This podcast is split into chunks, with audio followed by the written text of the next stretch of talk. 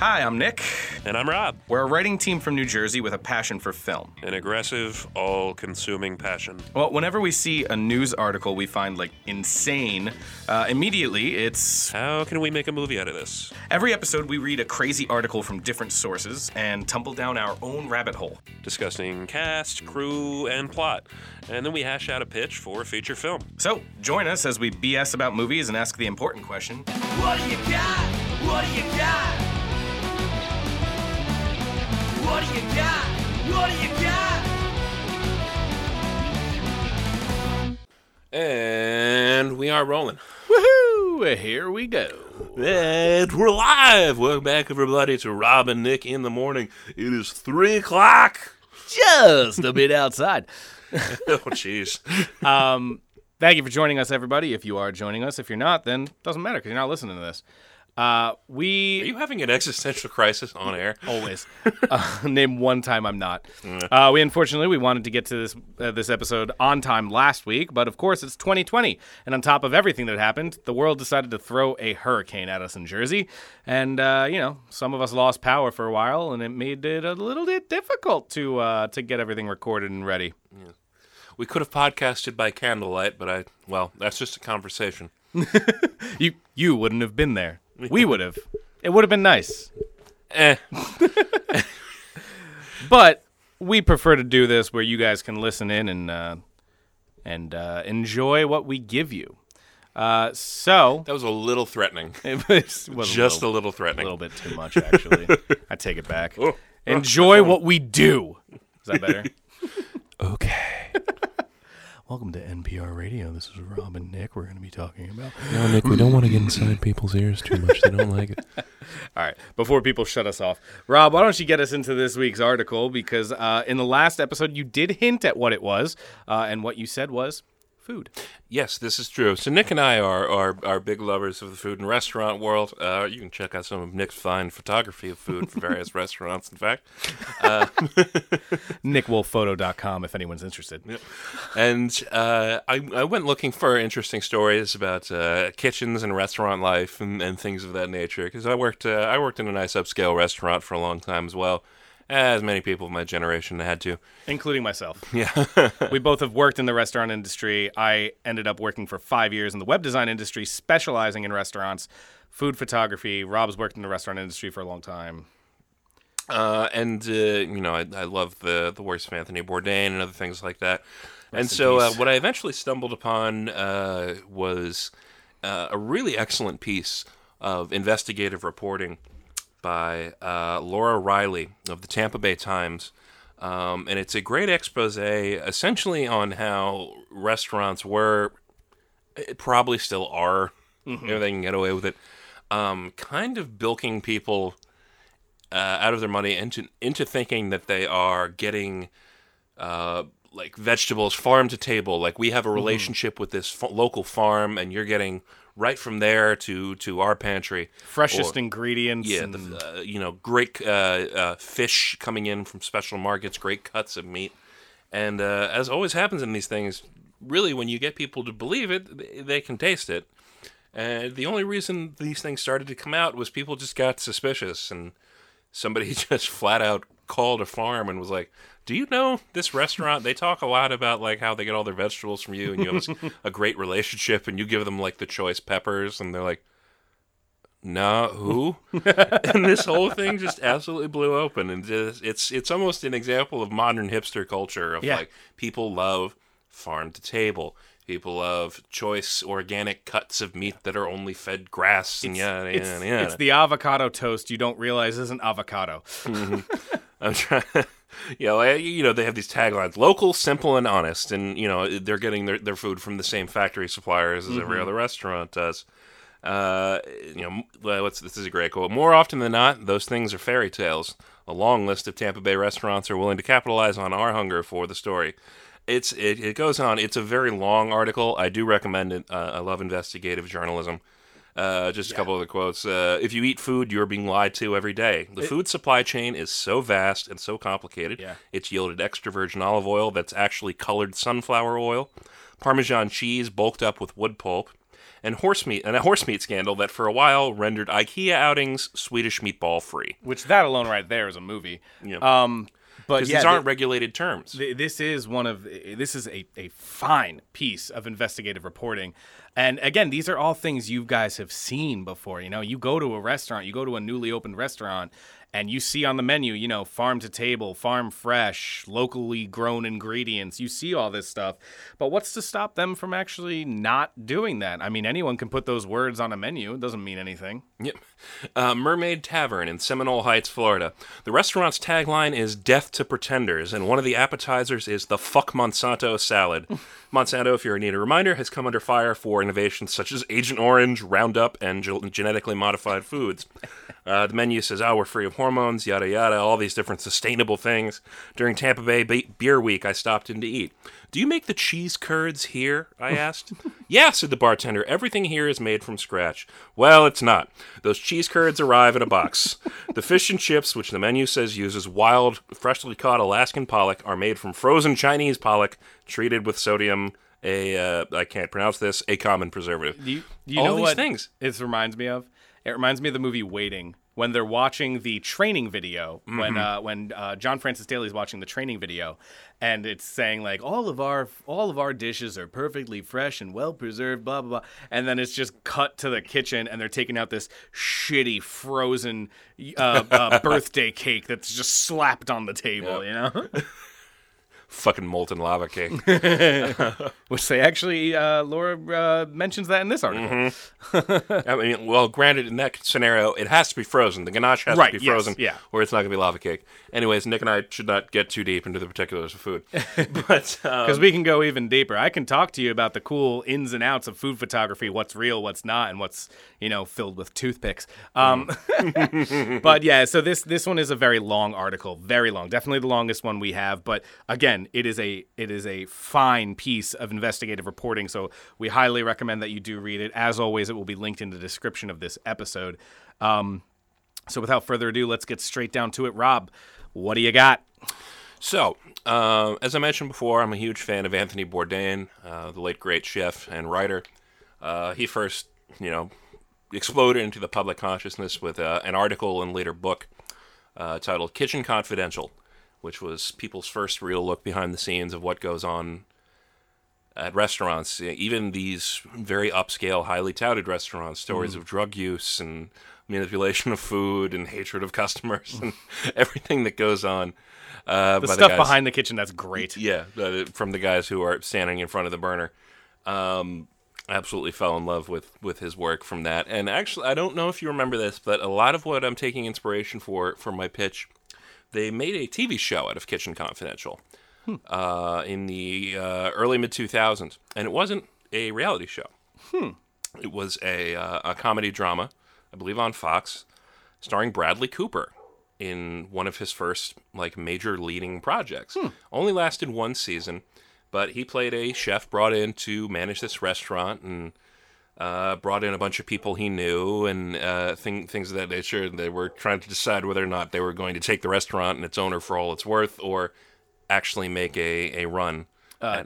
Sorry to cut you off, just in case anyone is hearing that in the background. That is a dog barking. Nothing we can do about that. Yeah.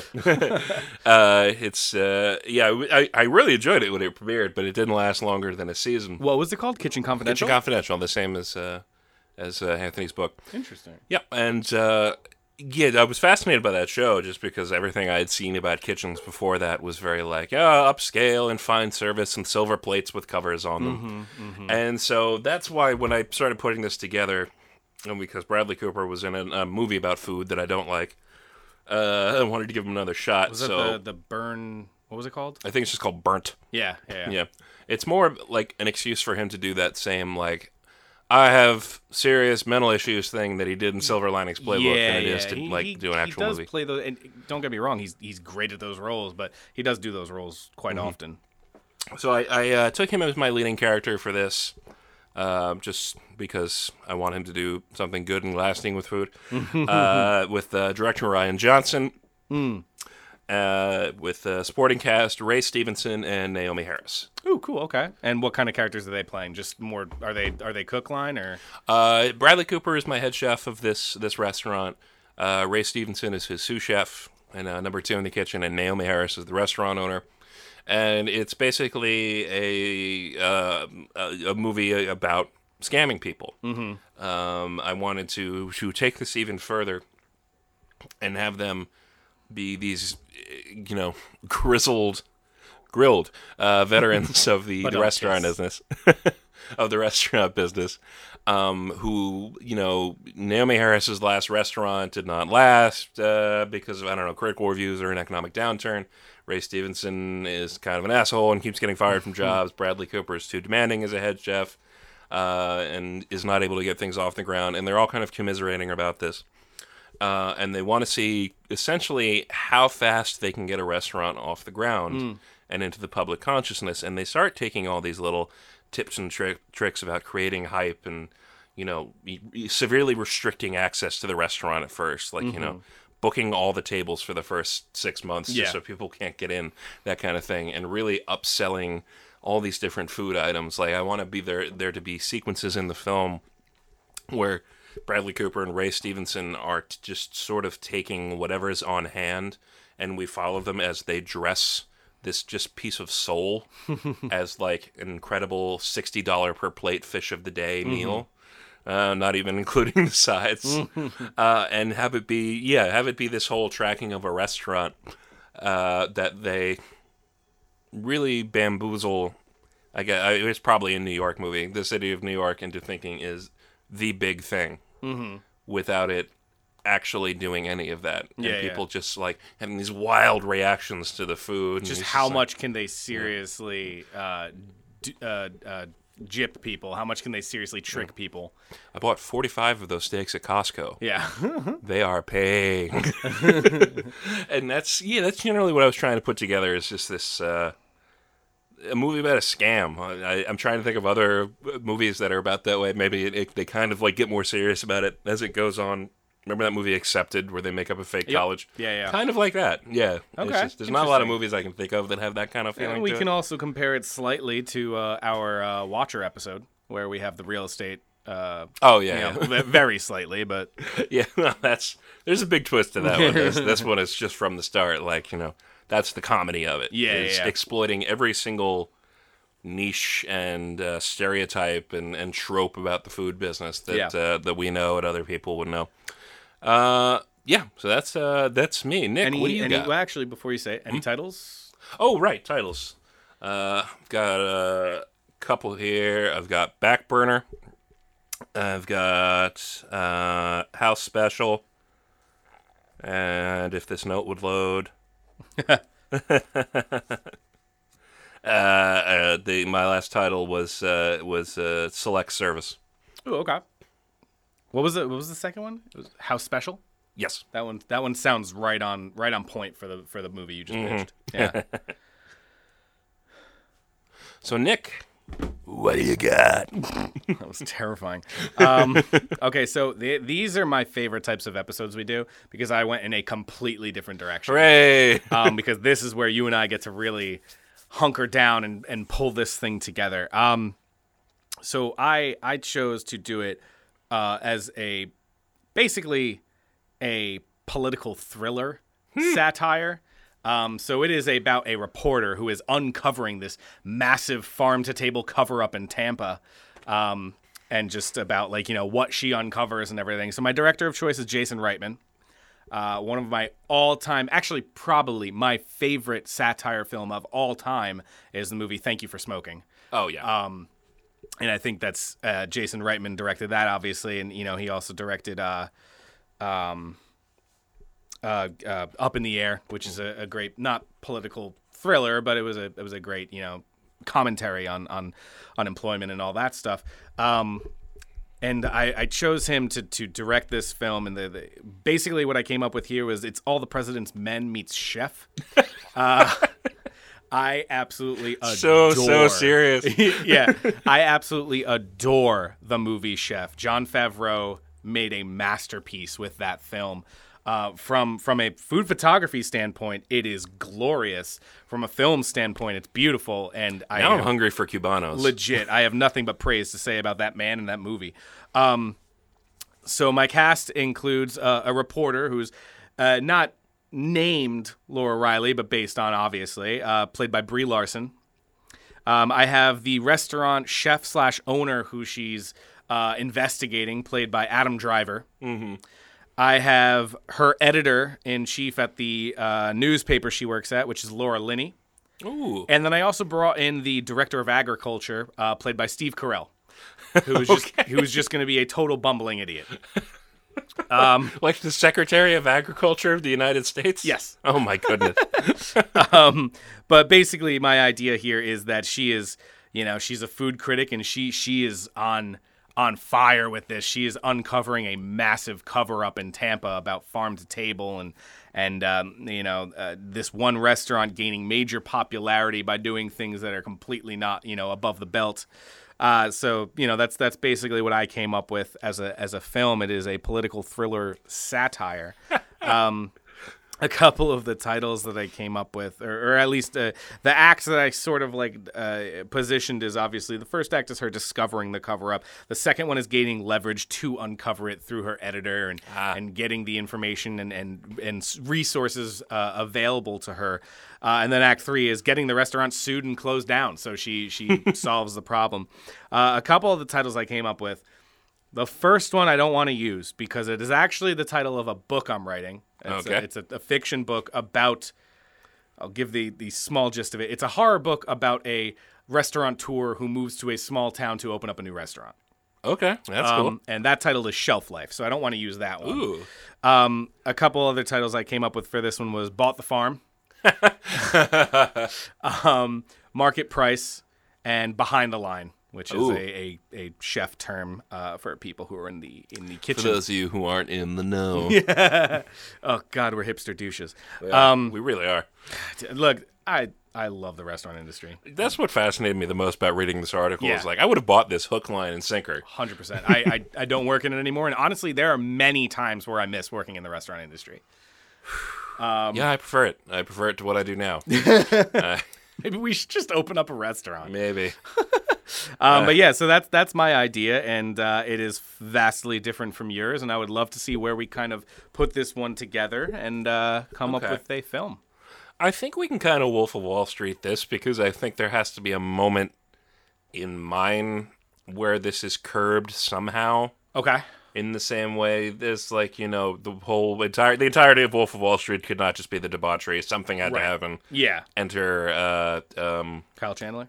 Yeah, thank you. As the FBI agent, I love that guy. He's so fucking reliable. I fell in love with him in King Kong when he plays like the dastardly leading man in the movie they're making. Yeah, dude. I loved him in that, and ever since then, I always look for him. And but he does like wind up saving the ball, like leading a platoon of soldiers with machine guns.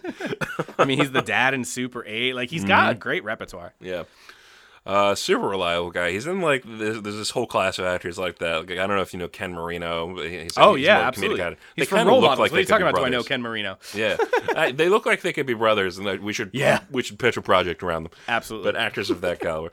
Anyways, so I think we can combine those pretty easily.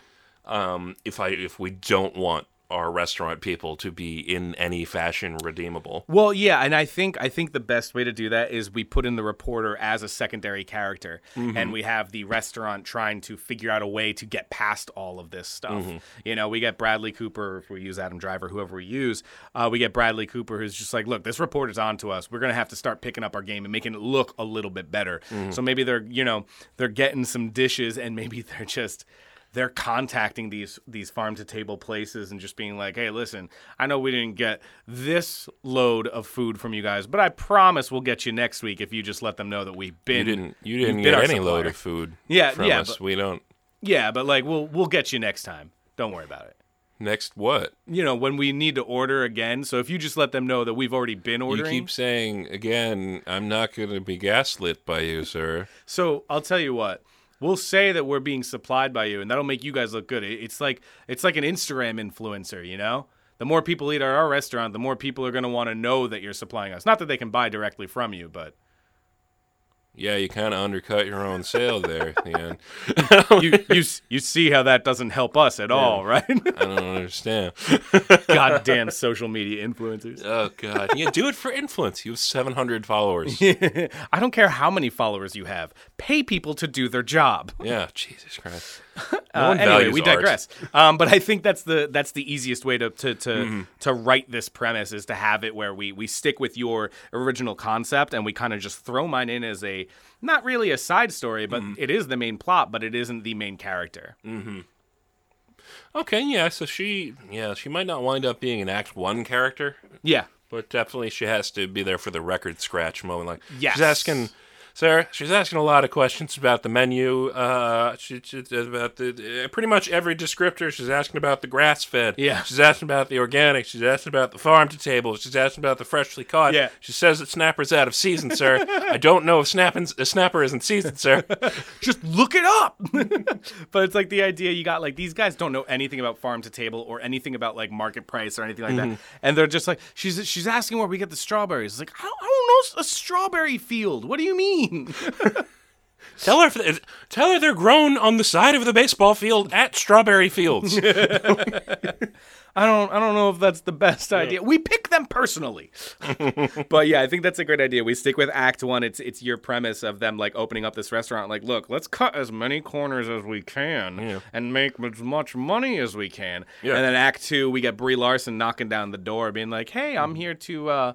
She starts off as the food critic, just like, hey, I'm here to review your food. And then, she, you know... eyebrow up and she starts kind of like hinting at things might be going wrong. Yeah. That reporter's sniffing around here and we got to be careful. Yeah, I like the idea of her being a bit more, can't think of a better term, like salt of the earth food critic. And she, like, she actually loves the food. She's not like super into food culture, like, right. Like, you know, the New York Times food section kind of snootery and like, you know, the restaurant can look shitty on the inside as long as the food is good, and those are sometimes my favorite restaurants. Oh yeah, it just depends on who writes about it too. Like one of my favorite food critics of all time is Pete Wells.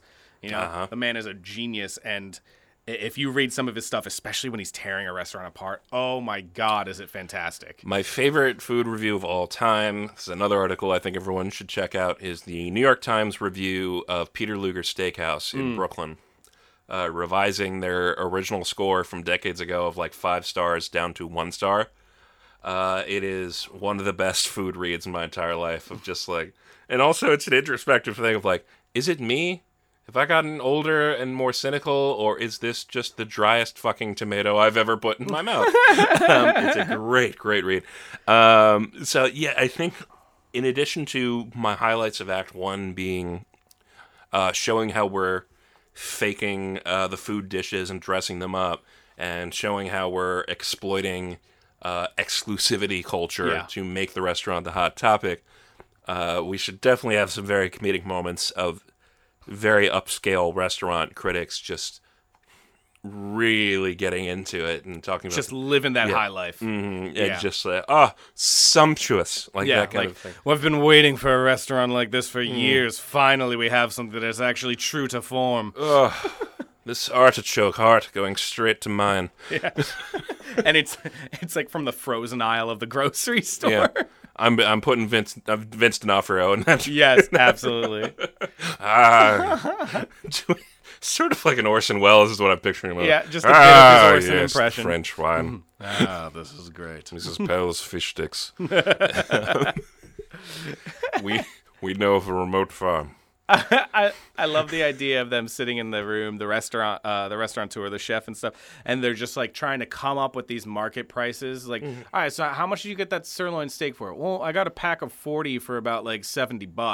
All right, well then let's do like $60 a steak. Yeah. So this is Google. It's grass fed. People like that. Joe Rogan just said it.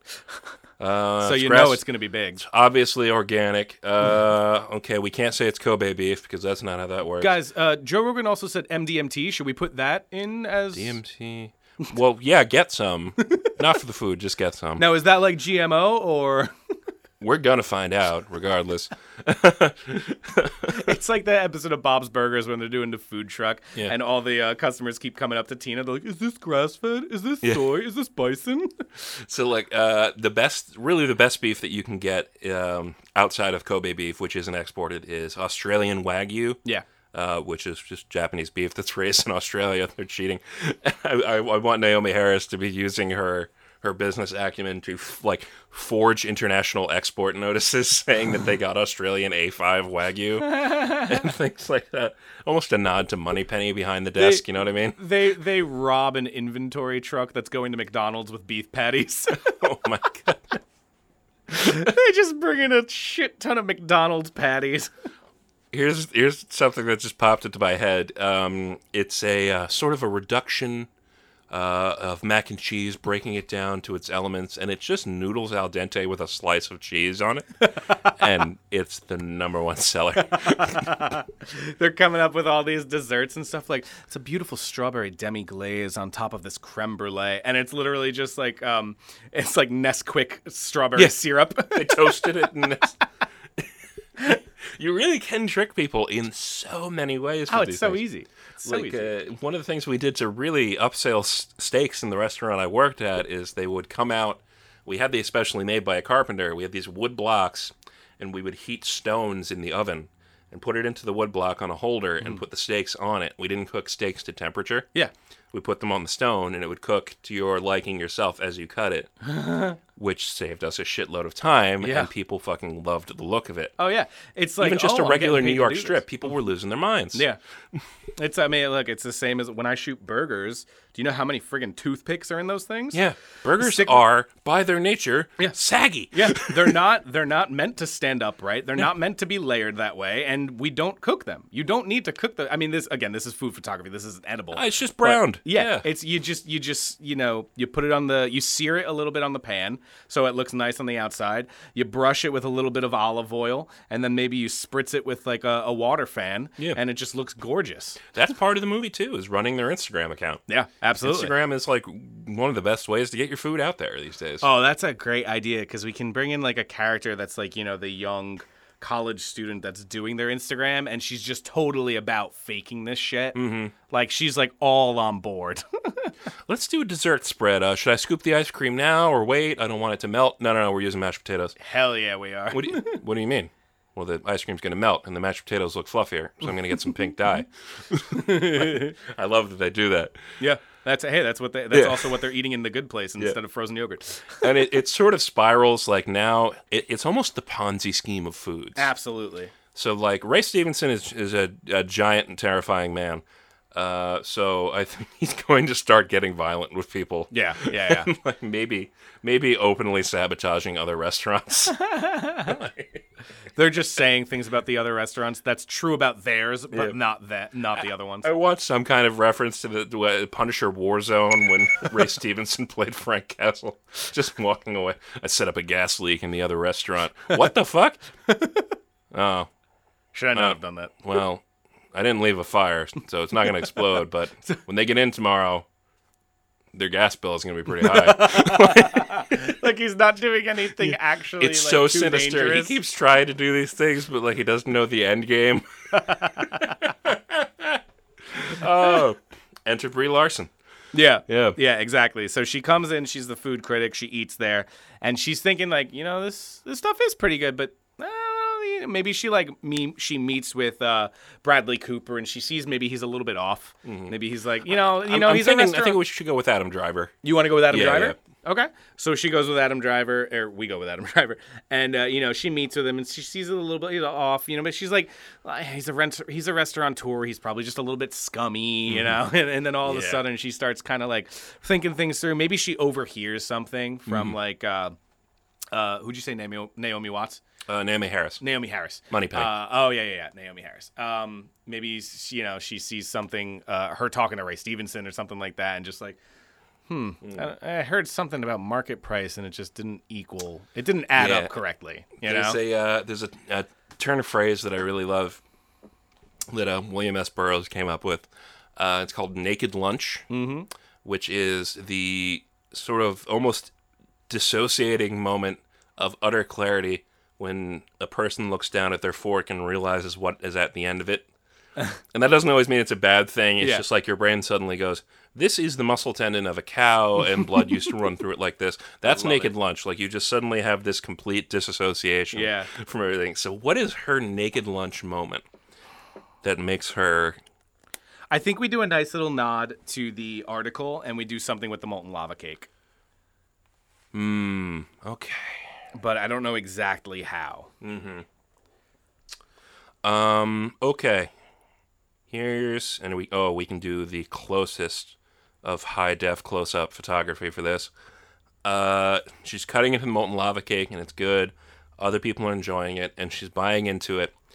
And then we change the lighting and the saturation of the film from this very warm restaurant-style chef look to it to a very stark one all of a sudden. Okay. As she sees just a little bit of clear plastic wrapping in it from the just bagged ganache that they would get from a ShopRite bakery. Yeah.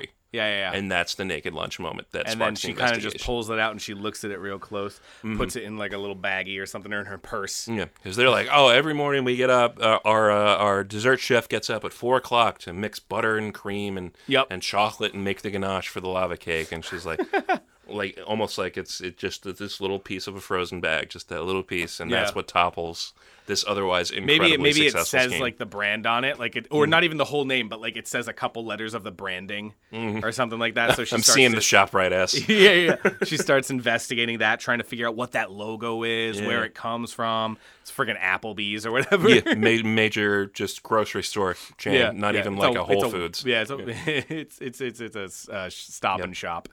And that's it. That's kind of similar to the All the President's Men moment of absolutely. Well, this is weird, and the money goes that. Oh, something's not right. Here. She looks over and she, like you said, she sees all these people enjoying it, and they're just like, "Do you? Oh my God! Do you want to get Donald Sutherland to play like the restaurant insider who gives her tips?" Well, as like a nod to Deep Throat, the insider, as in like he works at the restaurant, and he's trying to shut it down, or he's just like in the restaurant business, and he's like, "Follow this." Okay, so the line in All the President's Men is "Follow the money." Yeah. Deep Throat, it says "Follow the supply lines." Yeah. There's no way they're getting all of this every day at a new location. We got to tweak it though. It's got to be "Follow the ingredients." Yes. You follow the ingredients. Yes, bitch. This is the moneymaker right here. This is why we do this podcast. Who's the most beautiful bitch in the goddamn world? You are. You heard it here, folks. That is totally the tagline of this film. Follow the ingredients. Follow the ingredients. He just, like, he meets her in the back alley. Like, she's walking out the back, and, like, you know, one of the busboys is taking out the trash, and he's standing there leaned up against the wall, smoking a cigar, and he just leans over to her and he says, "Follow the ingredients." And she just looks at him like, "I'm sorry." Wait, no, it wasn't Donald Sutherland in All the President's Men, was it? It was Hal Holbrook. Oh yeah. Right? Now I've confused myself. Oh, I wasn't sure if you were just bringing in Sutherland because you loved him. I do love him. I think Hal Holbrook is retired though. Okay, well then I'll tell you what. We don't use Donald Sutherland. We use Kiefer. We use Kiefer Sutherland as the restaurateur insider trying to shut this place down. Oh, my goodness. Fictional portrayals. Yeah, it was Hal Holbrook and All the President's Men. That's okay. Yeah.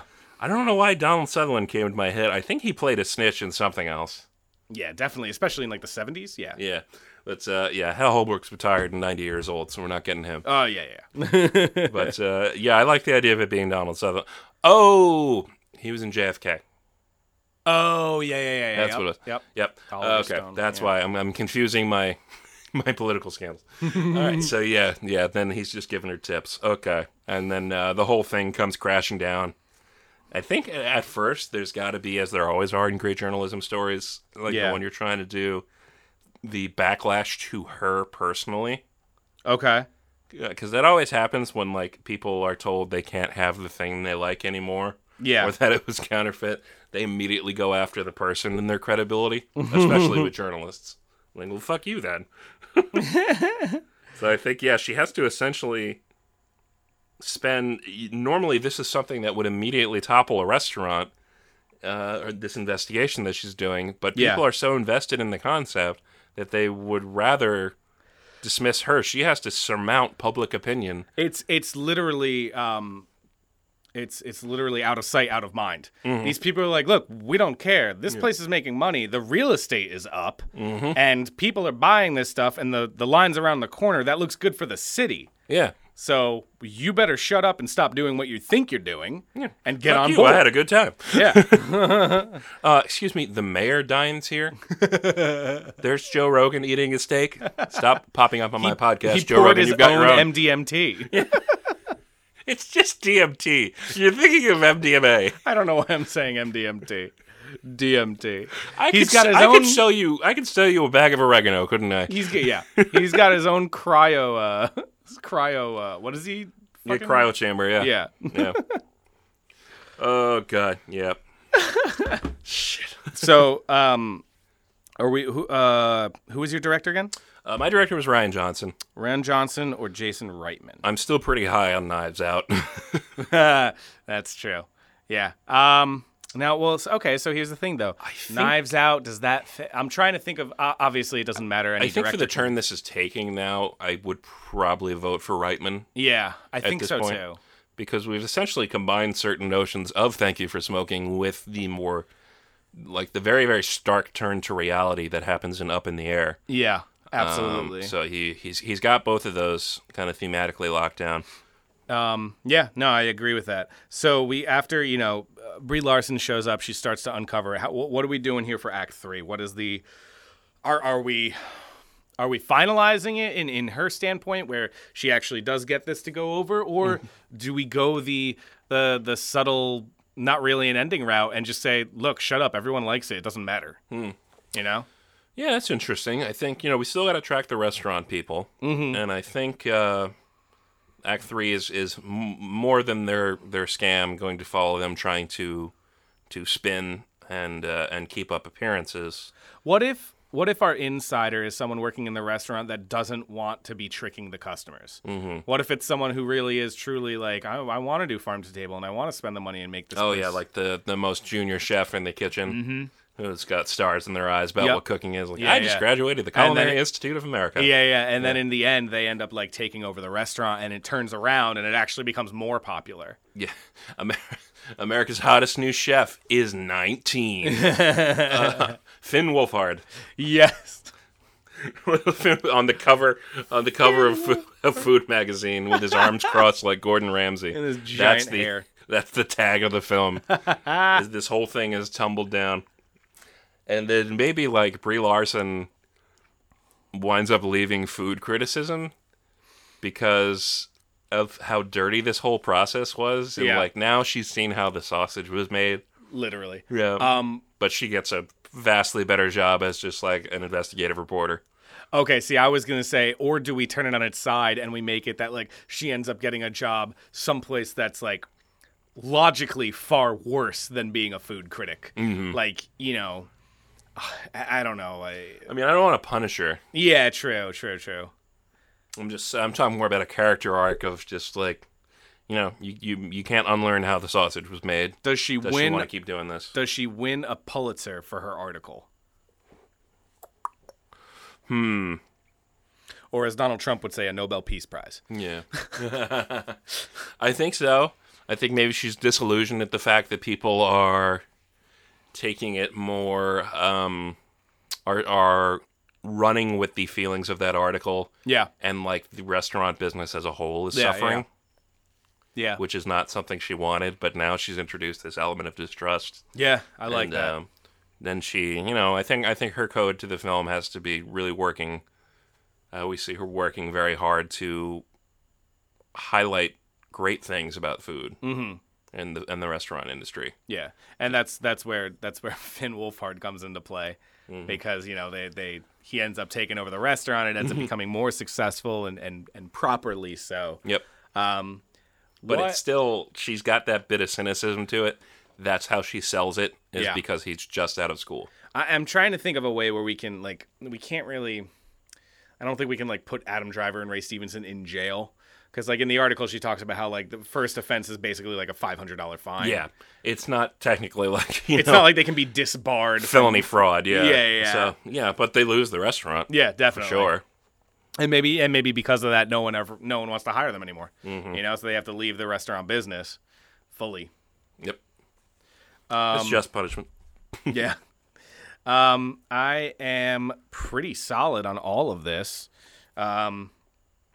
Yeah, we found the pathos as we usually do. Pretty quickly though, meandering actually. With our jokes. Like pretty quickly actually, because like, you know, we usually when it's something where we're both on totally opposite sides, it usually takes us a little while to kind of find a balance or choose one over the other. Yep. We found a really good journey for these two films to kind of progress together. And I really like this idea, and I really want to watch Chef. Well, now we gotta do the last thing, which is hash the title. Yep. Yeah. So mine were Back Burner, House Special, and Select Service. What were yours? I got Bought the Farm, Market Price, or Behind the Line. Okay. House Special, I really like. Market Price, I think I like. Behind the Line makes the most sense from Brie Larson's character standpoint. Mm-hmm. But I think House Special. Yeah? Yeah, I think so. It's got a good sound to it. Yeah, I think it fits. I can't think of any of the others that kind of like fit as good as that one does. Mm-hmm. So we got House Special with director Jason Reitman. Cast Adam Driver as the restaurateur/head chef. Mm-hmm. We got Ray Stevenson as the sous chef. Naomi Harris was... What was her job again? She's the owner of the restaurant. Oh, she's the owner. Okay. Yeah. Naomi Harris is the owner. And she's in on it, right? Yeah. Yeah. Oh, 100%. Yeah. Brie Larson as the investigative reporter. And we have Donald Sutherland as the restaurant insider. Maybe he's been in the restaurant business so long. He does work there. Yeah. And then, of course, Finn Wolfhard as well. As like just maybe he's not even a chef. Maybe little baby chef. Maybe he's an aspiring chef, and he's actually just like I don't know. Maybe he's a waiter or a server. Yeah, there's all kinds of different positions. Yeah. Probably not a dishwasher. We don't want to go from there. Yeah. But I'm trying to think of like you know I guess yeah just the basic third-rate chef just starting out his first job. Mm-hmm. He wants to go to the CIA, but he's you know he's 19 and he's just doing like prep. Yeah, he's getting an idea for the restaurant industry and how it works, cutting onions and stuff like that. Yep, yeah. He's just chopping shit on the line. Yep, perfect. Damn, I that one came together real quick. Yeah, I think we were jonesing to do an episode for so long. Yeah, that's true because we've been on par to keep this going at a normal pace, and unfortunately, except the hurricane, for God, yeah, the hurricane made that a little bit difficult. I mean that's what we got, right? Are we good with that? Do we want to add anything to it before we close up? I'm happy with that. We got to explore some comedy, a little bit of scamming, doing some fun stuff with faking food. And... Yeah.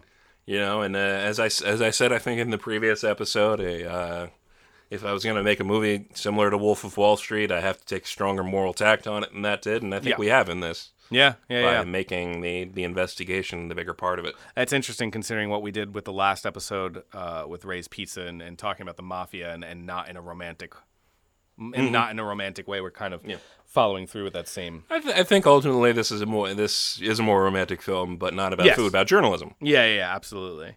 Yeah, that's great. I love it. Ladies and gentlemen, thank you for listening. I don't know if this episode was a little bit short. It might have been. We're almost 45 minutes. Okay, so we're at our normal pace. We hope you enjoyed this one. We will be back every other Thursday. We recorded this on Tuesday the 11th, so this will be out on Thursday the 13th. Check us out wherever you listen to your podcast, Apple Podcasts, Spotify, Google Play, Stitcher. We are hosted on Podbean. Please like, subscribe, comment. Again, please send us emails. We really would love to do a listener episode. We'd love to be able to get some pitches from you guys, or if you have an article and you want to pitch it, send that to us, and we'd love to read it on air so that we can get that out there and let people know about everyone else's ideas. This isn't just about us. We want people to be creative. We want the juices flowing for us and for you. Juices. Because food. On top of that, there's not much else to say. Follow us, WDYG Podcast at Facebook, WDYG Podcast on Twitter. Like, subscribe, everything I just said. Share. have fun, review, and share with your friends. We'd love some more listeners, and we've been getting a couple more, and actually places all over the country, which is nice. Mm. Jam it down your friends' throats, guys. Put it on in long car rides. Because we do it all the time. Yep. We force them to watch and listen. No, guys, give me the remote. Seriously. You got to listen to this. It's a goddamn podcast again, Rob. No. Why are you changing your voice? I don't know. As always, we love you guys. Thank you so much for listening. I've been Rob. I've been Nick. And that's what we got. What Do You Got is recorded live at the Cape Swoosh Studios in Bloomfield, New Jersey. Our theme song was written and performed by Trevor Campbell. Additional music is provided by Kevin MacLeod of Incompetech.com. And our wonderful logo was designed by Gabby Weiss. You can find her on Twitter at @GabbyVeiss.